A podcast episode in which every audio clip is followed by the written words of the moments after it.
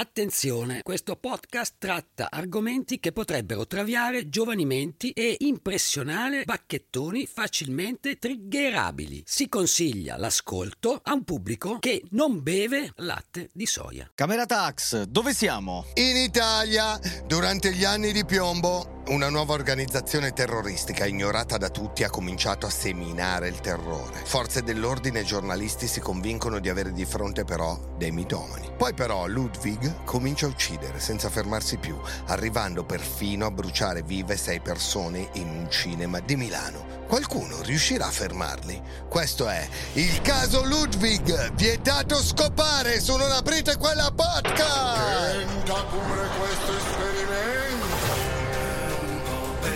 È una meravigliosa pazzia! come si chiama Matteo Lenardon! L'ultima volta!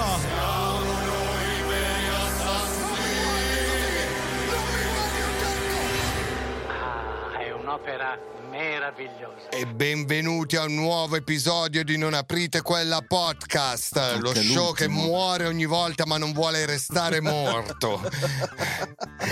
e racconta tutto ciò che esiste di inquietante, misterioso e maligno. Io sono J-Ax e qui in diretta ma registrata dagli studi di Willy Lorbo, nell'unica zona di Milano in cui per strada è più facile evitare di calpestare il pavimento che la merda o con me il dottor Pedari e Matteo Lenardonna. Sono la merda, confermo tutto. Nello scorso episodio vi abbiamo narrato le vicissitudini del caso Ludwig. La storia ha ancora dei risvolti pazzeschi e surreali, quindi non attendiamo oltre e iniziamo subito il racconto. Se ancora non l'avete fatto, vi consigliamo di ascoltare la puntata precedente. Per tutti gli altri, ecco un veloce recap per ricordarvi dove eravamo arrivati. Negli anni 70 e 80 l'Italia è scossa da una serie di efferati delitti rivendicati da un misterioso gruppo neonazista chiamato Ludwig. Tutto ha inizio nel 1977 con l'omicidio a Verona di un clochard. Seguono altri delitti. Il cameriere Luciano Stefanato, pugnalato in auto ad Abano Terme nel 78 e Claudio Costa, massacrato a coltellate a Venezia l'anno successivo. Nel 1980 il gruppo si fa vivo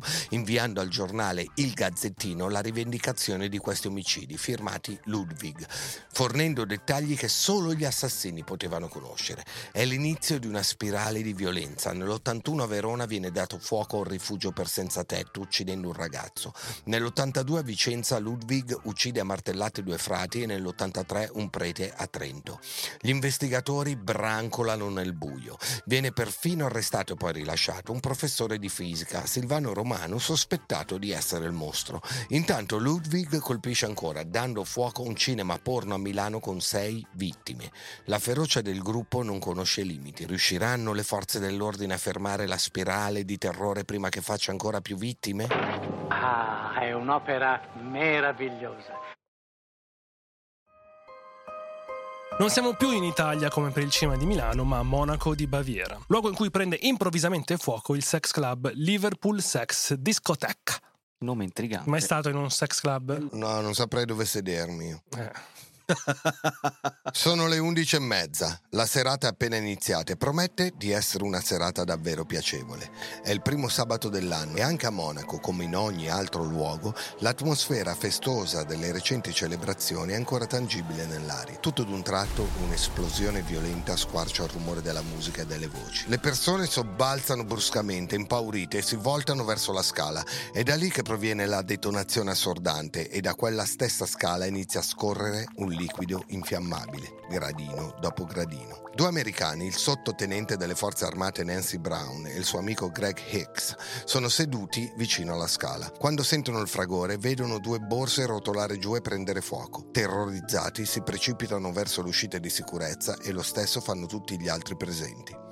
Le ambulanze si mettono subito in movimento per soccorrere i feriti, tra cui c'è anche un pompiere. La condizione più grave è quella di Corinne Tartarotti, una giovane cameriera di 21 anni. Tuttavia Corinne non è tra i feriti trasportati in ambulanza. Un dipendente del locale l'ha portata direttamente in una clinica chirurgica universitaria, poiché la situazione era troppo critica per aspettare. La polizia riesce a entrare nella sala solo indossando maschera antigas. Lungo il pavimento all'ingresso scorgono alcuni oggetti anneriti dal fuoco, tra di essi una borsa da viaggio marrone chiaro della marca Home contenente un paio di jeans di velluto UFO, una cintura, una cravatta, tre lacci per le scarpe e un tappo a vite di plastica nera. Poco più avanti c'è una sveglia della marca Peter o Peter, i resti di un'altra valigia, due taniche di plastica da 20 litri ciascuna, una busta per la spesa e una camicia.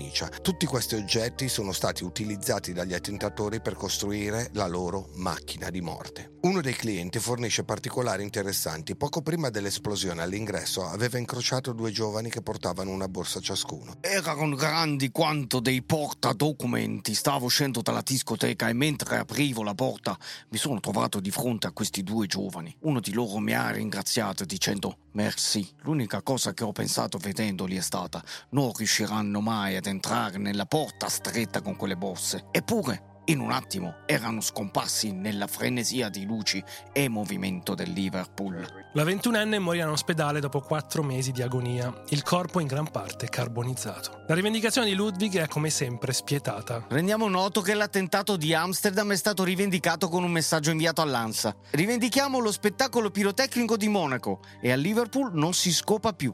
Ferro e fuoco sono la punizione nazista. Sul luogo è stata lasciata una sveglia di marca Peter e numero di serie 520-708. Andiamo un paio di mesi dopo, il 4 marzo 1984. Ludwig ha un nuovo obiettivo, ancora una discoteca, questa volta però in provincia di Mantova. Alla biglietteria manca solo un breve tratto. I due amici si trovano in fila, pazienti apparentemente. I due si chiamano Wolfgang Abel e Marco Furlan. Non tradiscono alcuna emozione. Nonostante quel pomeriggio non stiano aspettando di entrare al Melamara per divertirsi. Vogliono il ferro e il fuoco. Oltre la soglia dell'ingresso della discoteca la musica riecheggia un volume assordante e anche da fuori le pareti sembrano vibrare. Sono le tre e mezza. All'interno circa 400 persone fanno quello che tutti hanno sempre fatto in discoteca. Ballano, cantano e provano a farsi qualcuno. Wolfgang Abel e Marco Furlan fanno un giro nella sala, poi per confondersi e non destare sospetti decidono di ballare, anche se solo per un breve momento. Quando il momento è giusto si separano. Abel si dirige verso una zona vicina all'ingresso e pone la borsa con la tanica tra alcuni divanetti rivestiti di stoffa bianca. Non fa altro. Il compito più delicato è affidato a Furlan, che conosce già il melamara e sa muoversi nell'oscurità. Hanno pianificato attentamente tutto, ognuno sa cosa deve fare. Mentre Wolfgang si siede accanto alla borsa, l'amico si mescola tra la folla, disegnando con la benzina il perimetro della pista. Entra nei bagni, taglia il fondo del borsone con uno dei coltelli che ha portato da casa, svita il tappo della tanica e la rovescia. Poi torna in sala con calma. A questo punto inizia la sua sinistra passeggiata tra la folla, facendo attenzione a non bagnarsi le scarpe di benzina. Passo dopo passo, Furlan versa la benzina davanti ad alcune uscite di emergenza, continuando lungo i lati della pista. Quando raggiunge l'amico, gli passa il coltello e prosegue il suo cammino, gettando di tanto in tanto uno sguardo alla borsa per assicurarsi che la benzina continui a fuoriuscirne. Il bar si trova alla fine della sala e raggiungerlo è un'impresa. Il percorso è pieno di ostacoli, più di quanto avessero previsto. La gente si è ammassata soprattutto nei punti in cui Furlan deve passare, agli angoli della pista e davanti al bancone del bar. Finalmente, quando raggiunge il bar, appoggia la borsa sotto il bancone e si allontana rapidamente, soddisfatto. Tuttavia, il sospetto odore di benzina non passa inosservato. Qualcuno giustamente si allarma. Un cliente corre ad avvisare il buttafuori, dicendo di aver visto una persona appoggiare una borsa sportiva sotto il bancone e poi andarsene. I due buttafuori si lanciano all'inseguimento di Furlan. Sulla pista la gente continua a ballare, ignara di tutto. Ma Abel si accorge della situazione. Lanciando un fiammifero antivento nella sua tanica e generando delle fiamme, cerca di raggiungere l'uscita principale, gridando Qui brucia tutto! Anche questo fa parte del piano. Tuttavia, i buttafuori lo raggiungono. Il primo a essere catturato è Furlan, che a causa della sua corporatura esile finisce subito a terra. Viene preso a calci, pugni e sberle dai clienti infuriati prima di essere portato via da uno dei due della security. Chissà questi della security cosa gli hanno fatto anche. Tu immagina che beccano due che vogliono dare fuoco a tutto il locale. Mamma Due della security, cosa succede? Negli anni Ottanta, mamma mia. Poi è il turno di Abel, bloccato quando è a un passo dall'uscita. Era quasi riuscito a fuggire. Durante la colluttazione gli cadono due coltelli da cucina a terra. Nel frattempo l'incendio si diffonde rapidamente nella sala. Alcuni testimoni raccontano di fiamme alte 2-3 metri. Alcuni tentano di allontanare le taniche dal centro del locale, ma è difficile. Il fuoco colpisce diversi punti del locale. Con il passare dei minuti e molta fatica, i focolai vengono soffocati dalla polvere degli estintori. Quella moquette ignifuga, in quel pomeriggio al Melamara, ha evitato una tragedia. Boh, bella per il Melamara! Salvati per le butta moquette fuori. ignifughe. Salvati dai Minchia. butta fuori la moquette. Mica, li butta fuori belli impizzati che li hanno massacrati di botte. Pam, pam, pam, parliamo pam. questo, questi Abel e Furlan, due ragazzini. Parliamo di gente che aveva dai, dai- dai 18 in su, poco più. Pensa Deo. Sento puzza di incel qui, eh. Sì, che più o meno sono, sono sempre esistiti, ogni volta li chiamiamo in modo diverso. Prima si chiamavano sfigati, reietti, eccetera, eccetera. Oggi li chiamiamo incel. Cioè. Infatti scopriamo meglio, insomma, questi due personaggi. Perché un paio di giorni dopo, il 6 marzo dell'84, arriva la convalida dell'arresto dei due e per numerosi mesi successivi la coppia viene sottoposta a interrogatori separati in carcere dal pubblico ministero di Mantova Pasquale Pantaleone. Si inizia da Furlan. Era da parecchio tempo che non lo vedevo. Era da Natale in quanto lui lavora in Germania.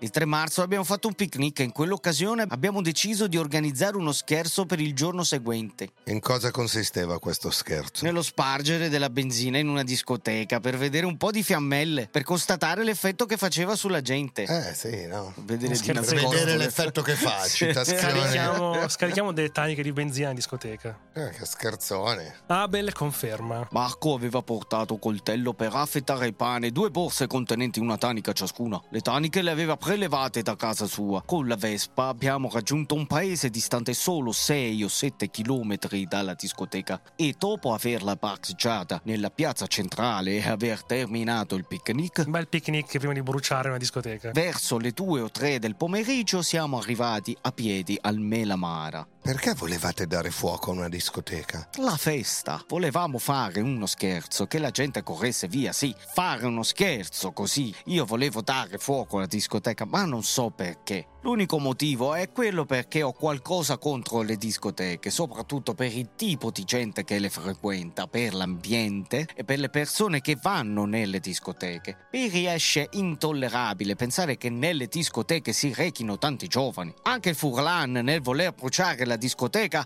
era mosso da medesimo mio intento. Anche lui odia discoteche come luogo di degrado dei giovani. Mamma mia, questo è proprio in sell, eh. La discoteca è un luogo che rende vittime le persone che le frequentano, inducendole a svaghi insulsi che ripugnano. Quello che mi irrita è la discoteca come istituzione. È assurdo che i giovani siano traviati e fuorviati da questi luoghi. È assurdo che i proprietari di tal tipo di locali possono pretendere denaro per offrire solo un po' di musica. Ed è assurdo che nei paesi si pensi solo alla discoteca, che i ciclomotori rechino adesivi delle discoteche, che così tutta la gioventù venga traviata e fuorviata da esistenza di questo tipo Ma di che locali. cazzo gliene frega? Che cazzo gliene Non frega? c'è Vede degli andare. adesivi sui motorini Non e c'è dice, andare. Adesivi Mortacci, non ce la faccio. Queste discoteche di merda. Devo darle fuoco a uno, cazzo. Sti sti adesivi proprio non li posso vedere. Bruciamo una discoteca. Volevamo bruciare il locale, ma escludo di aver voluto fare una strage, già che mia intenzione era proprio quella di salvare le persone dalla nefasta influenza delle discoteche. Ok, secondo me qua il tipo ha preso due, due secondi per riprendere fiato. Eh, Questo monologo. Questo monologo. Che e cazzo poi si- dici? Deficiente. Vabbè. Ma vai a E- scopare, cioè, vai a scopare, non rompere i Vai a coglioni. calpestare l'erba. Bravo, calpesta un po' di erba.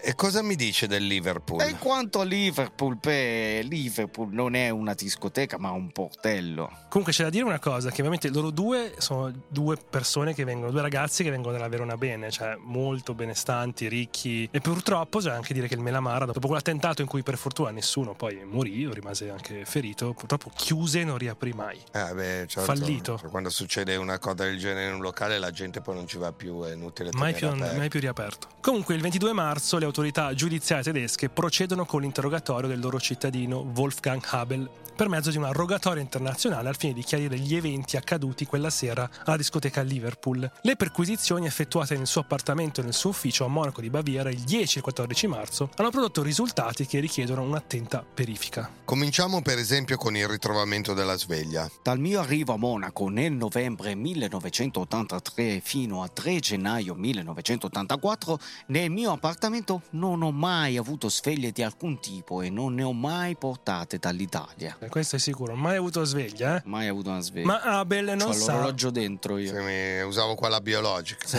Usavo il gallo. usavo il gallo. Mi ho svegliato dal gallo. Ma Abel non sa che pochi giorni prima sua madre, Johanna, Maledetta. aveva tranquillamente confermato al medesimo magistrato che aveva notato la scomparsa di una sveglia bianca dopo la partenza del figlio da Aveva casa piccolo sua. tetto rosso, era di mulino bianco, io ricordo. Quindi il 22 marzo, una volta venuto a conoscenza delle dichiarazioni della donna, Wolfgang non ha altra scelta se non confermare con riluttanza di averne effettivamente acquistata una. Ah sì, Eh, qualche ricordato. settimana fa, dopo il primo novembre 83, perché ne avevo bisogno per svegliarmi la mattina. Ma non è appena detto che non ti serviva? Eh, ma sveglia serve a quello. Io non avevo sveglia, allora ho comprata. Con cui lui ce l'ha comprata dopo, il Dopo, primo novembre, dopo l'attentato, insomma. Eh, certo. Il sostituto procuratore gli presenta poi un certificato di garanzia. È quello recuperato il 14 marzo, ancora nella sua casa. Pensa che pezzo di merda c'è. C'è Spilorcio che ha la garanzia della sveglia che sta costata Eh, ma la sveglia... 5.000 lire ai tempi. Ma la stata- sveglia ai tempi era una roba Eh, importante, certo, non è sì. come adesso. Insomma, si tratta dell'acquisto di una sveglia della marca Kienzel il 3 gennaio 1984, tre giorni prima dell'incendio a Liverpool. E non, come lui sostiene, nel novembre dell'83. In questo caso il giovane non può far altro che ammettere. Eh sì, l'ho comprata quel giorno. Ma fino a quel momento non ho mai avuto bisogno di una sveglia per alzarmi a mattino. Va bene? Sa manco più che cazzo dire questo. Arriva una sfilza incalzante di domande, una dietro l'altra. Perché si è procurato questa sveglia se ne aveva già un'altra? E quest'altra dove può essere finita? Allora, eh? Cosa devo dire? Mia madre, quella stronza, stronza sei di mia madre. Le indagini si concentrano anche sulla borsa in plastica marrone che conteneva una delle taniche. Secondo sua madre, che li voleva molto bene, insomma, quella borsa potrebbe facilmente appartenere a suo figlio. La mamma avrà detto finalmente mi posso togliere Dal dal cazzo. cazzo sto coglione. Lo aveva dichiarato dopo averla esaminata attentamente in una foto. Wolfgang smentisce i ricordi della madre. Ya, ya, una borsa marrone era stata in effetti portata a Monaco, ma i miei genitori successivamente l'hanno riportata in Italia. Sono convinto di questo 100%. 100% dice. Veramente i suoi 100%. genitori hanno dichiarato il contrario, Mm. coglione. Cioè che a Monaco lei aveva sia una sveglia bianca che una borsa marrone. Ah, i miei genitori sono incorsi in errore. Ribatisco che a Monaco non avevo alcuna sveglia bianca né borsa marrone. Cazzo dicono quei coglioni? Oh, ma ogni volta smentito completamente dai, Dai genitori. genitori. eh. Ma i genitori, in particolare il padre, non avevano alcuna intenzione di coprire o aiutare il figlio Abel. Questo è il padre ancora più tedesco di lui. Nostro figlio è ammalato. Per noi Wolfgang può benissimo essere autore di quei reati. Il padre di Abel deve essere tipo tedesco, ma pugliese. Madonna mia. Perché i pugliesi sono padri severi. Padri Nostro pugliesi. figlio è ammalato. Per noi Wolfgang può benissimo essere autore di quel reato. Da ragazzo disegnava strani fumetti dove mostrava spiccata propensione per la necrofilia. Pat- Vaffanculo, Matteo. Però, guarda che è, un, è, un, è una wave È un mashup- un è, una, è una wave questa. una nuova wave il Pensate. tedesco pugliese guarda che mancava abbiamo creato una nuova wave Già pugliese. Batteva spesso sul tema della morte. Inoltre scolpiva e disegnava in continuazione crocifissi in legno.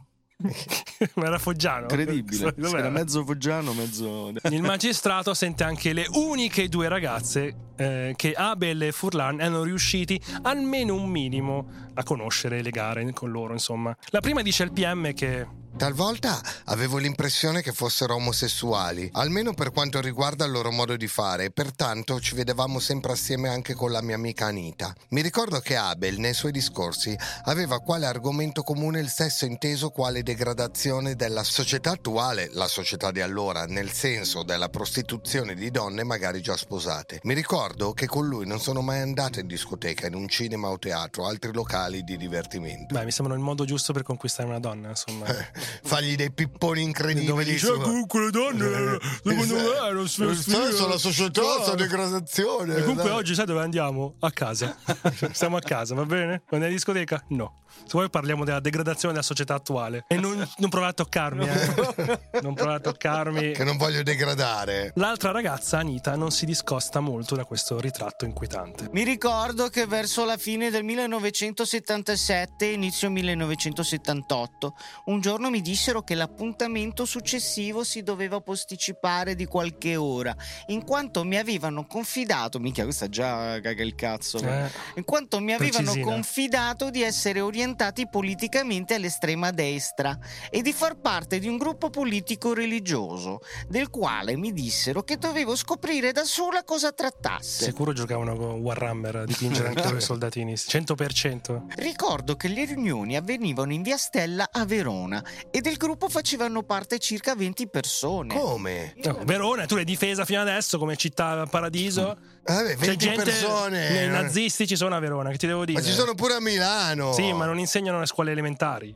Ma neanche a Verona. Eh, Minchia, qua adesso arriva un gruppo degli ultra del Verona e a menare me. Ma Jerry Galà è di Verona, chiamiamo se, lui. se chiami gli chiamiamo- ultra del Verona nazisti ti dicono gra- è vero, grazie. Abbiamo già chiamato Jerry Calà una volta durante questa stagione. Jerry Calà puoi chiamarlo una volta sola. È come il laser di Iron Man, lo puoi usare una volta sola. Poi devi aspettare, no, come videogiochi, poi devi aspettare il cooldown che si ricarichi Jerry Calà. Il power up. E poi devi aspettare, sai, tipo che giochi di ruolo che fa Esatto. si deve ricaricare e poi lo puoi richiamare. Nei giorni successivi io e la mia amica siamo andati in cerca di questo gruppo che scoprimmo essere intitolato ai guerriglieri di Cristo Re. Dal mio punto di vista quei due, pur essendo molto intelligenti, dovevano avere molti complessi di ordine psicologico sessuale. Sempre dal mio punto di vista non si comportavano da questo lato come i ragazzi loro coetanei. Cioè, il profilo psicologico gli ha già fatto la tipa che è uscita un paio di volte con loro. Già capito fatto pre- benissimo. Infatti, invece di, cioè, nei processi, invece di chiamare, che so, i psichiatri, i psicologi, no, parlate con le ragazze delle, delle superiori in cui uscivano i serial killer e vi- li, Sì, dis- sì, questi li sono, due dipingono. cogli- questi sono due coglioni. Sì, Sì, esatto. Ecco qua. Oltre ad essere stati colti in flagrante mentre cercavano di dare fuoco alla discoteca in provincia di Mantova, gli inquirenti tedeschi sostengono di essere in grado di provare che dietro la scrittura delle rivendicazioni di Ludwig ci fosse la mano di Abel. Grazie a un dispositivo noto come ESDA, in grado di rilevare i solchi invisibili lasciati sui fogli sottostanti durante la scrittura tramite la produzione elettrostatica delle immagini, Mazza. emergono dettagli molto Uno interessanti. scanner praticamente. Sì, no, mi sembra che ci sia una polvere No, sai, sai quando, sì. quando scrivi su un Sì, sì, foglio poi quello sotto, sotto, si vede, certo. Emergono dettagli molto interessanti su dei fogli sequestrati a casa di Abel. Di fronte all'ufficiale di polizia incaricato dell'esame appaiono i gruppi di lettere NE OVL, tracciati con quei caratteri runici o meglio pseudorunici che erano stati utilizzati in tutte le rivendicazioni. Il giudice istruttore Mario Sannite, informato dei risultati dell'esame nel giugno 1984, vede confermati gli esiti della perizia grafoscopica. Questa perizia aveva rivelato che il testo delle comunicazioni era stato scritto con una penna biro nera, utilizzando un righello, una squadra o, come si sarebbe scoperto successivamente, il sistema della falsariga. Qual è il sistema della falsariga? Lo stavo per chiedere a te, che cazzo è? Mi hai battuto sul tempo. È un foglio attraversato da marcate righe equidistanti e parallele da porre sotto quello su cui si scrive perché aiuti a tracciare una scrittura dritta. Usi le righe del foglio sotto in modo che scrivi dritto. Per Ok. indicare qualcosa che ricalca è sulla falsa riga di... Serve per un foglio che metti sotto per scrivere dritto. Eh, quello che ho appena detto, l'ho detto la stessa frase dieci secondi fa. E allora perché me l'hai chiesto se già lo sapevi? No, te l'ho detto dopo, quando tu hai letto la definizione da Google. E tu hai, ripetuto la mia definizione per No. farla passare come tua. Minchia, oh, l'argomento fantoccio uno dietro l'altro. Andiamo avanti. Il processo ai due inizia dopo poco e il 10 febbraio dell'87 abbiamo la sentenza. Marco Furlan e Wolfgang Abel vengono giudicati colpevoli per i crimini attribuiti a Ludwig a partire dal 20 luglio 1982 e condannati a 30 anni di reclusione. Tuttavia vengono assolti dai reati precedenti a causa delle insufficienze delle prove raccolte a loro carico. Diciamo che le vittime accertate, insomma, sono una decina, anche se Eh, quelle sospettate sono una trentina. Come dicevamo, sono, sono riusciti a provare solo quelli dell'82 in Gli hanno poi. dato dei mitomani per la metà del tempo. eh, Questi sono i risultati. Comunque, il 15 giugno dell'88 la Cassazione stupisce tutti annullando la proroga alla custodia cautelare e così i due di Ludwig si ritrovano a piede libero. Uno finisce a Mestrino e l'altro a Casale di Scodosia, che è un, un posto che esiste veramente, anche se sembra una roba fantasy. Giustamente dei neonazisti che hanno dato fuoco bruciando vivi boh, sei persone a Milano e qu- 400 hanno cercato di, di uccidere, eh, lasciamoli vivi, liberi in quel momento. Cioè, aspettiamo, perché dobbiamo, dobbiamo incarcerarli subito? Lasciamoli liberi. Dicevamo appunto che uno finisce a Mestrino e l'altro a Casale di Scodosia. I due comuni vengono selezionati in quanto soddisfano i requisiti previsti dalla legge, hanno una popolazione inferiore ai 5.000 abitanti e si trovano a una distanza adeguata dalle grandi aree metropolitane. Mestrino Cioè, questa è la confina. condizione. Sì, Mestrino confina con la provincia di Vicenza, mentre Casale di Scodosia confina con le province di Verona e Rovigo. Abel finisce a costruire componenti di plastica in una scuola per odontotecnici. Furlan va a lavorare da un falegname senza figli, questo è molto interessante, che lo ospita gratuitamente nella propria casa. Perché secondo me quel falegname senza figli Era amico. era un po', aveva un po' un braccio Era- teso, un po' secondo un me. braccio teso, qualche, qualche tatuaggio un po' cosa, sai, Basta. un po' runico, robe un po' Sì. runiche. Non lo so, eh. Magari no. Magari era solo mosso da questo. Ironia della sorte. Credeva nella redenzione, Mhm, sicuramente, non per mhm, altri mhm. motivi. Il 10 aprile del 90 la sentenza viene ridotta a 27 anni. Manca solo la sentenza definitiva della Cassazione, ma Marco Furlan ha altre idee. E attenzione. Il 1 febbraio del 91, alla vigilia della sentenza della Cassazione, dopo aver firmato per la terza e ultima volta il registro delle presenze presso la stazione dei carabinieri locale, imbocca una nuova strada. E, pedalando manco Pantani quando insomma beveva, beveva molto Gatorade, scompare nella nebbia. Con lui svanisce anche la sua inseparabile bicicletta bianca. Ma andiamo avanti di qualche anno, perché lui ovviamente è sparito, cioè si è dato alla fuga. Prima della sentenza della Cassazione, in questo paesino di merda del nulla, semplicemente ha detto sai che c'è? Ma io me ne vado a fanculo. Ed è sparito. Nessuno può fare il latitante se non hai una rete che ti protegge. È sparito. Eh, sparito. sparito vuol dire che qualcuno lo stava aiutando. Però per fortuna, dopo qualche anno, dopo quattro anni, succede questo. Siamo a maggio del 95 e siamo all'aeroporto di Creta, in Grecia ovviamente. E c'è una famiglia veneta in vacanza e il marito bisbiglia all'orecchio della moglie questo. Ma quello lì, quel tiso bancone, non ti sembra il ragazzo di Verona? Ma come si chiama? Furlan mi pare, quello di Ludwig. Uè, che hai baffi, ma ci assomiglia, eh. Vabbè, ci hai provato, dai. Ci ho provato.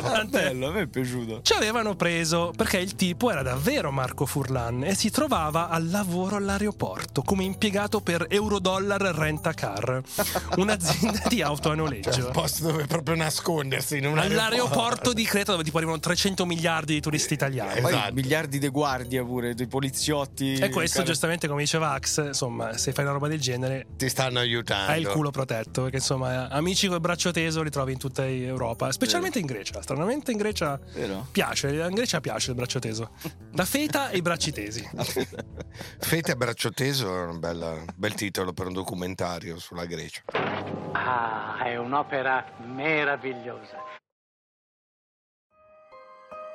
Insomma, appunto, non una grande idea per nascondersi perché c'è un continuo flusso di persone intorno alla sua postazione, tra cui numerosi italiani. Anche perché da lì, ogni giorno, partono e arrivano due voli diretti per Verona. Ma che testa di cazzo! Vabbè, c'è rimasto lì quattro anni eh, prima che qualcuno lo riconoscesse. Capito? Quando arrivava il volo da Verona che faceva, vabbè, vado un attimo al bagno. vado a pisciare. Arrivo. Ora ha dei baffetti biondi e qualche chilo in più, ma il suo aspetto non è molto diverso. Forse in linea con il suo carattere è convinto di poter passare inosservato anche questa volta, di essere più furbo di tutti. Al palo magliombe sotto, io sono sicuro. È vero, un po' quel. Invisibile.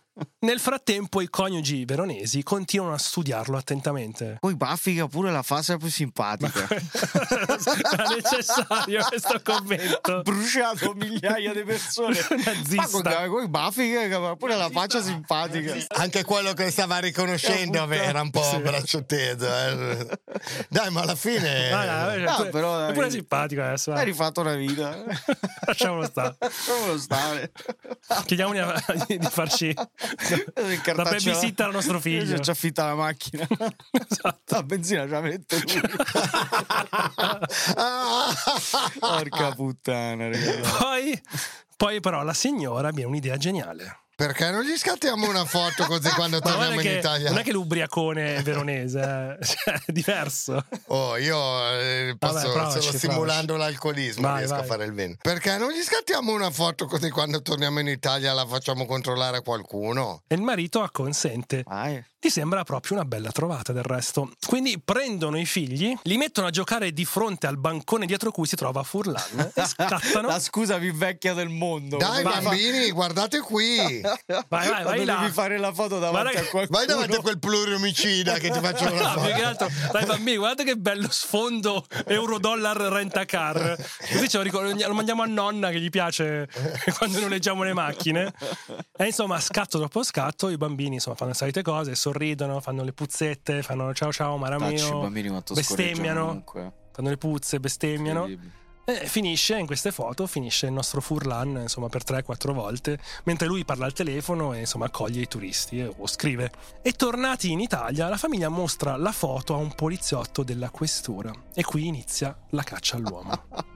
Si mobilitano le forze dell'ordine dei due paesi e il 16 maggio a Heraklion, che è l'aeroporto di Creta, sbarca il capo della Criminal Pol veneta Francesco Zonno. Cioè, Eracleon che è in greco ercolano praticamente. Non, vogliono- non ho, non ho fatto il classico, Invece posso- Abel è in carcere, no? è in carcere. Ok. Che suca. Sto coglione. Nella mattina successiva il signor Eurlani, siete il genio, eh? Come ha, come ha cambiato il suo nome? Che era Furlani? ha cambiato. Che era, scusa, che era Furlani? L'iniziale. E Urlani. Eurlani.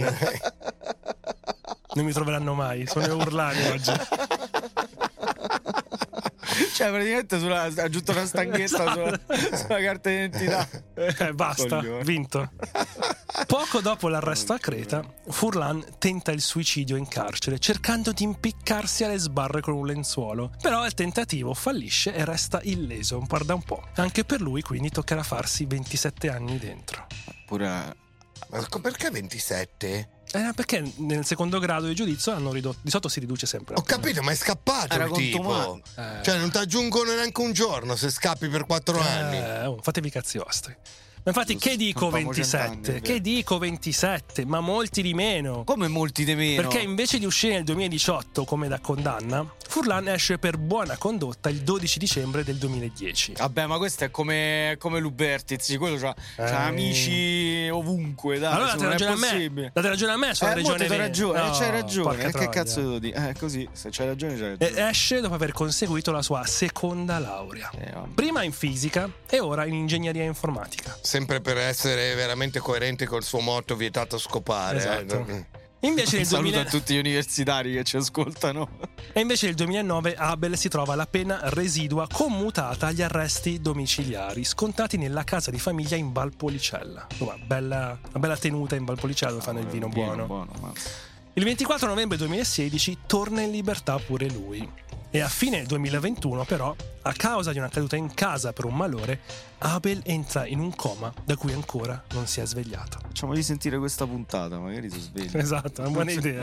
Vedi? Per venirci a Quando- bruciare. Secondo me quando sente l'accento veneto di Axe si sveglia solo per ammazzarsi. Quando sente suo padre mezzo, suicidarsi. mezzo pugliese, mezzo de Monaco, secondo me. Lì Lui sa, io triggera, non si sveglia. Vabbè, ragazzi, è una storia molto eh, comunque interessante dal punto di vista che questi erano veramente proto in cell. Cosa ci insegna questa storia? Eh? Che cosa ci insegna? Non lo so, che comunque gli incel non sono esistiti da quando c'è internet come credono in tanti, ma che sono sempre esistiti anche prima. Mhm. Vorrei capire dove si erano radicalizzati questi sui A Verona. libri.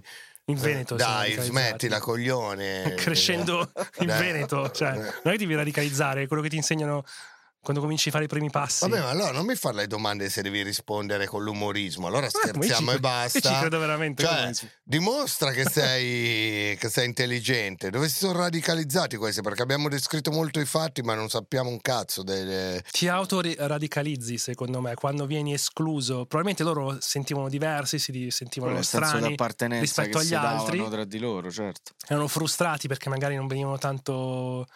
Sì, il padre anche lo raccontava, insomma, che era un po' molto solitario, gli altri Ah. non, non giocavano con La lui. passione per la Secondo, necrofilia. secondo me a certo Questo punto- Furlan. tutti e due. Ognuno era l'unico amico dell'altro.